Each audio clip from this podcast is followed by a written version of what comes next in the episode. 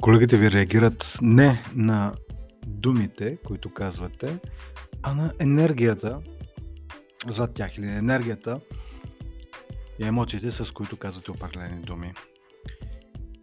Какво се случва, когато сте под напрежение? Много лесно казвате благодаря, извинявай, ще изчакам, но реално, в зависимост от енергията, с която стои зад тези думи, хората около вас реално чуват: не можеш ли по-бързо, не можеш ли сам да се сетиш, какво ще чакаш, до кога аз ще те чакам и така нататък. И колегите ви действително уловят много по-силно енергията, с която казвате това, което казвате.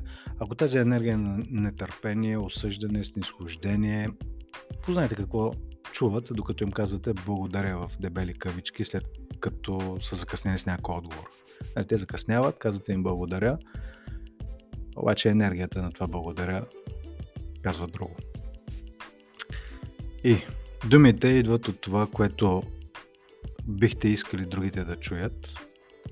Енергията, с която ги казвате, идва от това, което наистина мислите.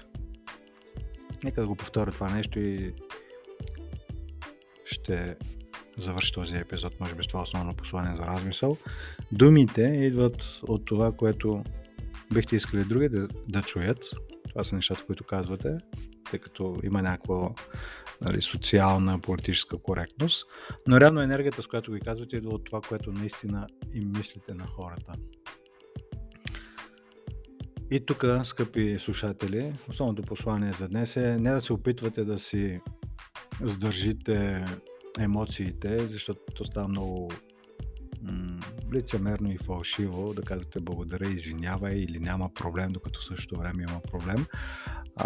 Така контролирате само думите си, но и без това хората виждат през тях, така че има смисъл да се фокусирате върху мислите си.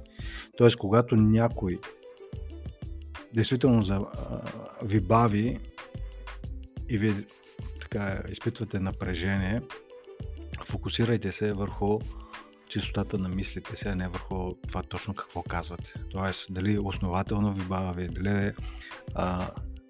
дали е злонамерено, дали е, може би той дори няма представа, че бързате или каквото и да е, каквото е. Тоест, има смисъл да включите критическото мислене, а не псевдоприятелското говорене.